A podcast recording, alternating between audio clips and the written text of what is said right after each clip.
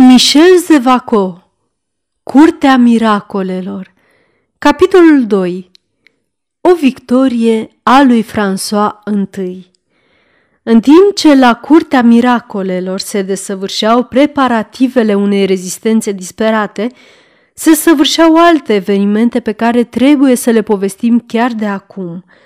Am povestit cum François I venise cu domnul de Montclair și cu o trupă puternică, să facă o percheziție la proprietatea de lângă Tuileries și constatând dispariția lui Gileș și a cavalerului de Ragastans, se întorsese la Louvre, hotărât să ia parte la atacul împotriva cerșetorilor. Or, în grupul pe care Montclair îl adusese la casa lui Madeleine Ferron, se afla un bărbat pe care cititorii noștri îl cunosc. Era Ale Mau. De când o ajutase pe ducesa de Tamp să o răpească pe Gilet, Ale Mau chipzuise intens. Și rezultatul chipzuințelor sale fusese că, pe de o parte, nu trebuia să se încreadă în ducesa de Tamp și că, pe de altă parte, asupra lui s-ar abate furia regelui dacă ar afla vreodată adevărul – când află de moartea neașteptată a bătrânei doamne de Saint-Alben, reflexiile lui Alele Mau se dublară în intensitate. Biata mea prietenă a murit, își spuse prefăcându-se că își șterge o lacrimă imaginară. Cu toții suntem muritori, așa este. Dar prietena mea dragă era sănătoasă tun, ori se zice că a murit de o colică neprevăzută. M-am interesat la Bastilia și m-a costat două sticle de vin de saumur pe care i le-am dat bețivului ăluia și am aflat că acea colică survenise de la niște fructe. Cine trimisese fructele? Mister, dar îmi trece prin minte că misterul s-ar putea numi doar doamna Etamp. Ori eu care nu sufăr fructele și care nu sufăr de colici – S-ar putea foarte bine ca într-una din seri, la cotitura unei străzi mai întunecoase, să fiu obligat să înghit șase purici de oțel. Mersi, doamnă Etam. Urmărind șirul gândurilor sale, jupânale adăugase în continuare tot vorbindu-se sieși. Și dacă majestatea sa reușește să afle cum se numește omul care a răpit-o pe frumoasa domnișoară, am observat că au pus ștreanguri noi, noi nouțe la toate spânzurătorile din oraș. La naiba! Fie că ștreangul e nou sau vechi, gâtul meu nu are nevoie deloc de o asemenea legătură. Și alele mau se hotărâse. 1. Să fie cu băgare de seamă. 2. Să încerce să aducă regelui vreun serviciu deosebit – după cum am spus, o făcea parte din trupa lui Moncler în seara în care a fost vizitată casa de lângă Tuileries. Când se dăduse semnalul de întoarcere, Alele Mau se întrebă despre cauza acestei dispariții neașteptate a persoanelor pe care se voia a fi arestate. Observă că François I punea mare preț pe această arestare și că decepția sa fusese cu adevărat stranie. Lemau o ignora, dar își zise că cel ce ar face arestarea ar deveni pe dată favoritul majestății sale. Din toate acestea, reieșea că Lemau, în loc să-și urmeze regele și pe Moncler către Louvre, se ascunsese în împrejurimile proprietății de lângă Tuilerii. Dacă oamenii ăștia au plecat într-adevăr, nu voi avea nimic de pierdut așteptând, își spuse. Dar, cum nu observase nimeni ieșind și că e posibil ca nimeni să nu fie ieșit, s-ar putea să raportez regelui vreo veste bună. Voi avea numai de câștigat așteptând. Să așteptăm. Adăpostit după un arbore masiv și bătrân, Alele Mau se hotărâ să pândească serios și atent. Așteptarea sa a fost destul de lungă și era să renunțe la pândă când văzu pe cineva ieșind din casă. Acest cineva, în ochii unui observator oarecare, ar fi trecut drept un tânăr cavaler. Dar alele Mau era mult mai viclean. Își dădu seama că e vorba de o femeie. Era într-adevăr Madeleine Ferron, care se asigură, după cum s-a văzut, că împrejurările erau liniștite. Lemau tresări de bucurie. Prindea în sfârșit norocul de un picior, după care alergase atâta marte vreme. Se pregătea să urmărească pe cavaler sau femeie ce era, dar ea intră deodată în casă. Mai e de așteptat, gândile Mau.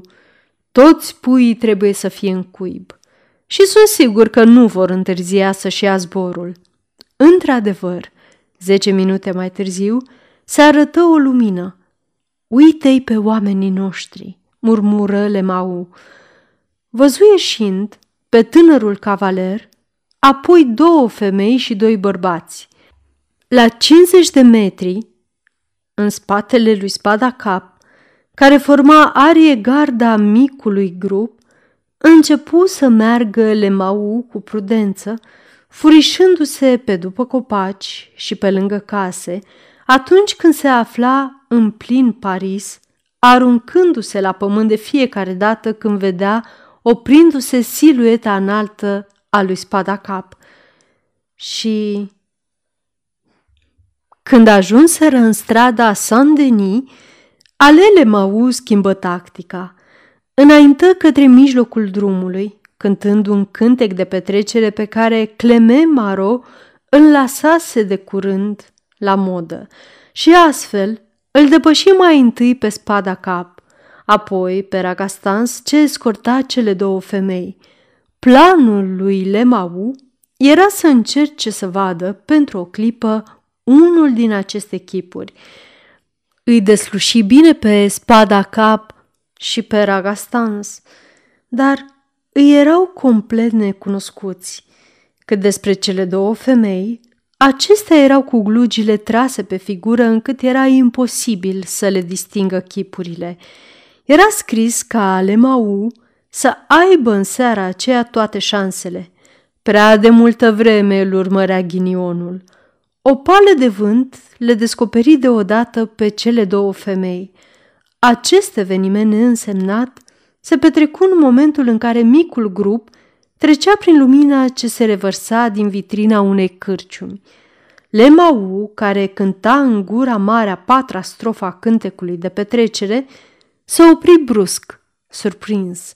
Deja cele două femei își așezaseră glugile pe cap. Lemau recunoscuse pe una dintre ele.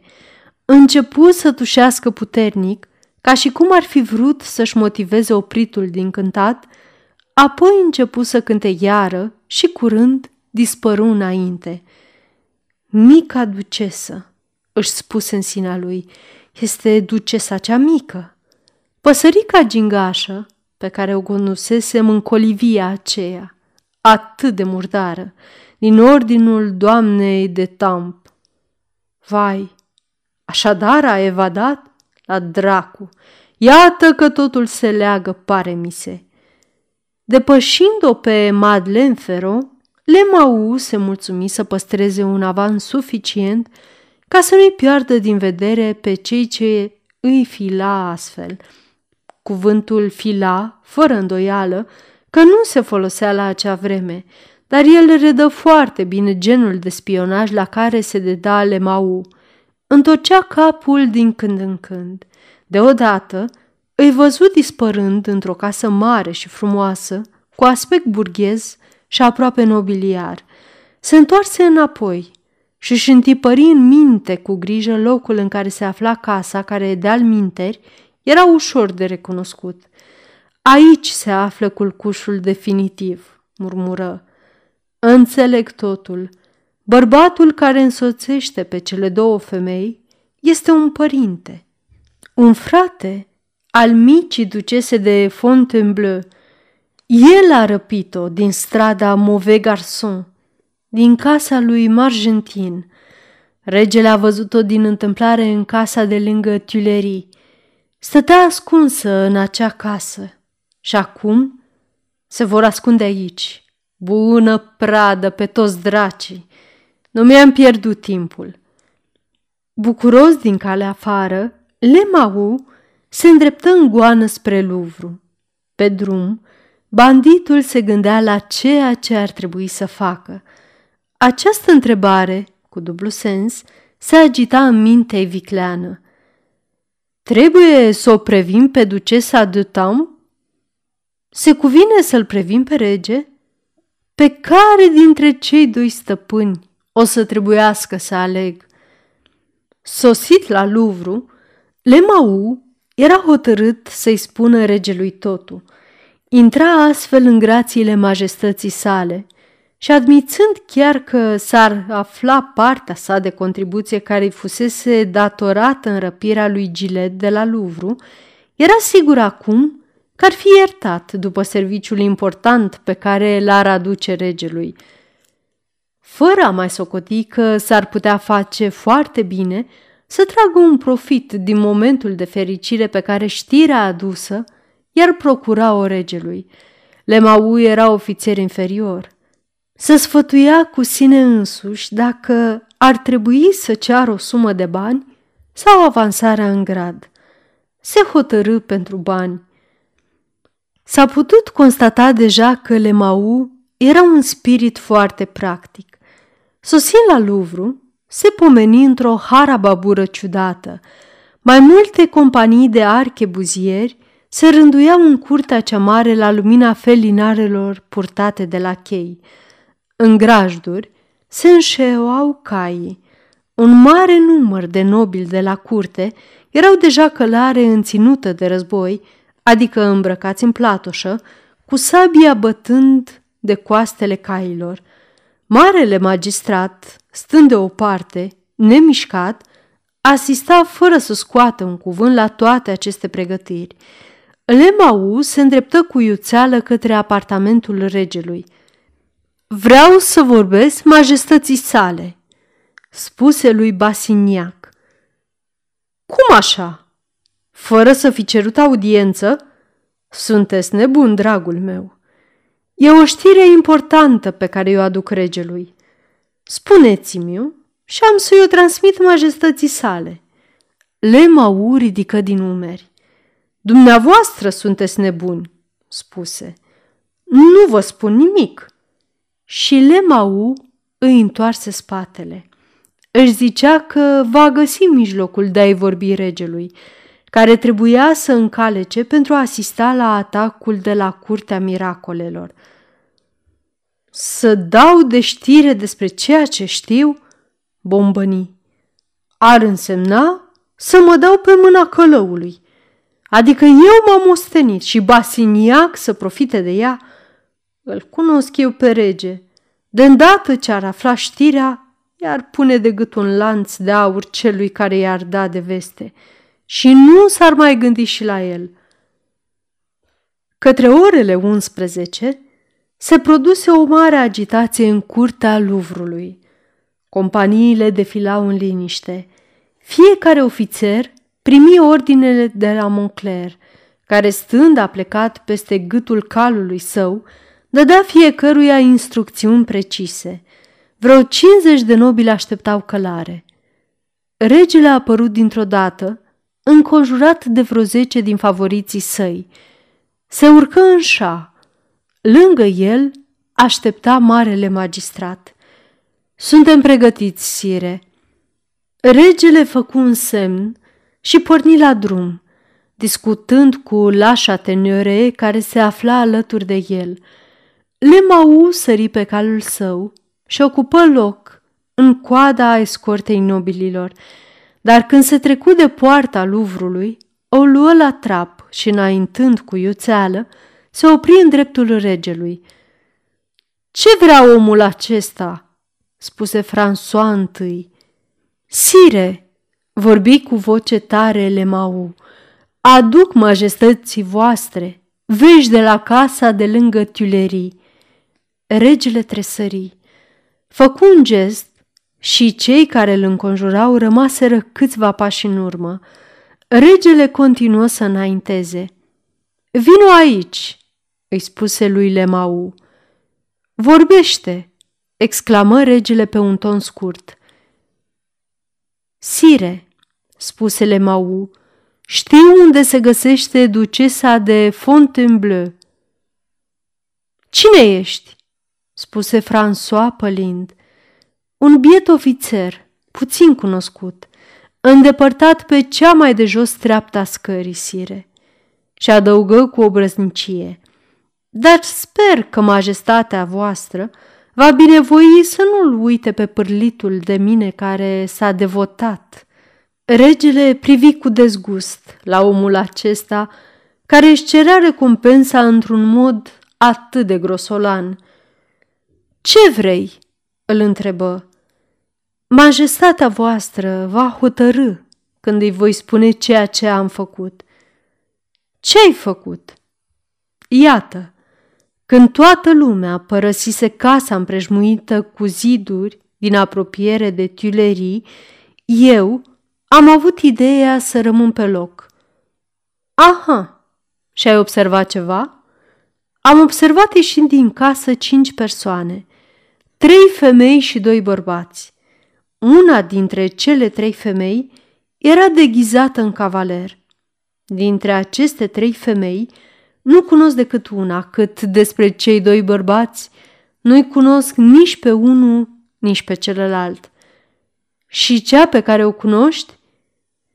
O cunosc pentru că am avut onoarea să o zăresc fiind de gardă la intrarea în sala cea mare a petrecerilor.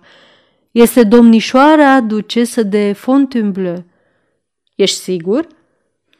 La fel de sigur, după cum am deosebită favoare de a mă afla în apropierea majestății voastre, în acest moment, favoare care va conta pentru biata mea existență, chiar dacă totuși majestatea voastră ar crede de cuvință să uite. Bine, nu voi uita, continuă. Ei bine, sire, când am părăsit casa de lângă Tuilerii, mi-a venit o altă idee, aceea de a-i urmări.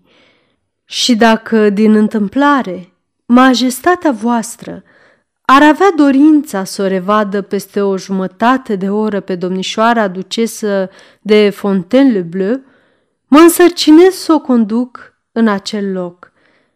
Regele se întoarse atunci în șa. La Châtelleret, spuse, trimite la mine pe domnul de Moncler. Iată-mă, sire, spuse marele magistrat care călărea la două sau trei rânduri în spate. Moncler dăduse pinte în calului și se plasă de îndată în dreptul regelui.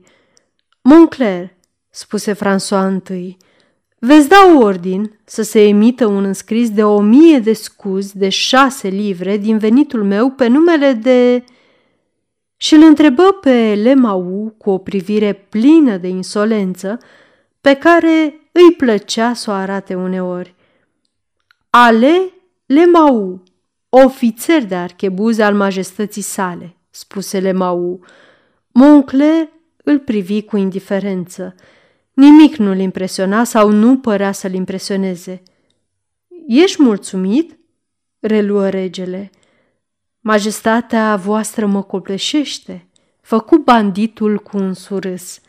Șase mii de livre erau într-adevăr pentru el o avere nesperată. După prețul pe care îl punea regele pe știrea ce o aducea, putu să cântărească adevărata sa valoare și își promise să nu rămână cu atâta. Moncler, continuă regele, alegeți-mă o escortă de vreo 20 de oameni și continuați drumul fără mine către curtea miracolelor. Marele magistrat se înclină și făcu stânga împrejur. Două minute mai târziu, vreo 20 de cavaleri ocupară loc înapoi a regelui care, făcând semn celor trei cavaleri fideli ai săi să-l urmeze, o porni la trap, poruncindu-i lui Mau, mergi înainte. După 20 de minute de mers la trap, trupa călăuzită de alele Mau se opri în fața casei. Sfârșitul capitolului 2